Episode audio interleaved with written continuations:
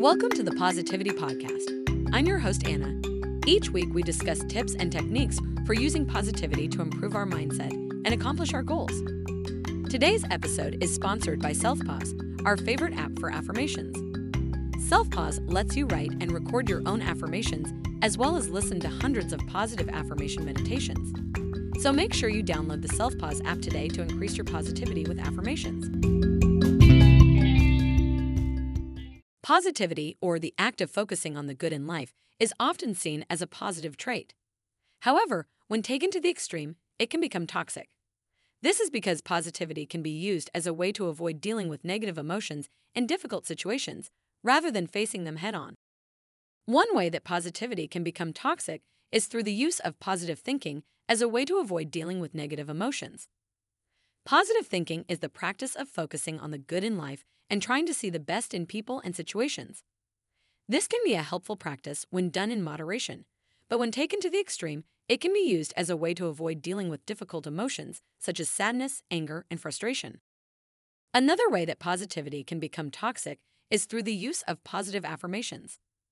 Positive affirmations are statements that are repeated to oneself in order to change negative thoughts and beliefs. While these affirmations can be helpful in some cases, they can also be used as a way to avoid dealing with negative thoughts and emotions. When these affirmations are used as a way to avoid dealing with negative thoughts, they can actually make the negative thoughts worse. In addition, positivity can become toxic when it is used as a way to avoid dealing with difficult situations. For example, if someone is going through a difficult time, such as the loss of a loved one, it is important to grieve and process the emotions associated with the loss. However, if someone is only focusing on the positive and trying to avoid dealing with the negative emotions associated with the loss, they may not be able to fully process the emotions and move on.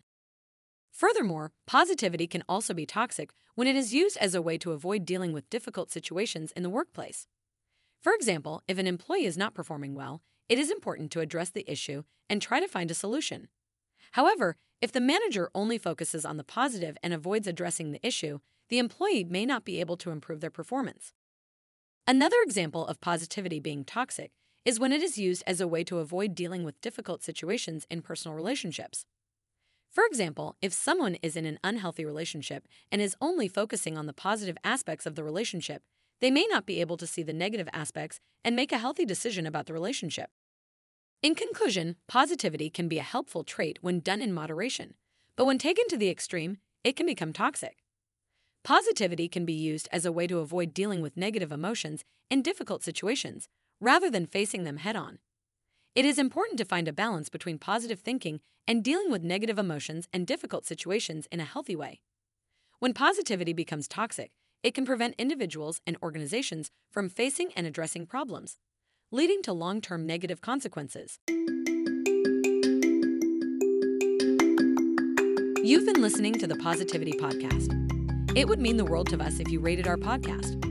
Also, make sure to download the Self Pause Affirmation app to get started with positivity and affirmations.